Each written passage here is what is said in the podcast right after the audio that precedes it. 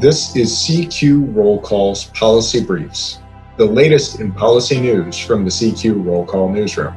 I'm Michael McInerney. 2020 saw the most diverse electorate in history showing up to the polls, with record high percentage of the electorate being Hispanic or Asian American.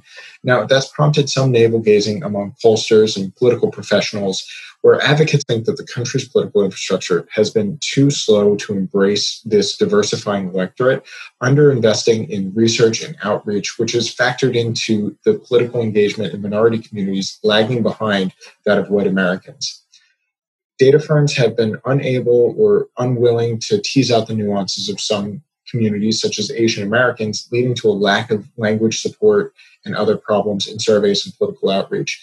That makes potential flubs more likely, like inviting a Muslim voter to a political barbecue, cooking foods against their religion, or a voter being coded as a different race or ethnicity as a result of their last name.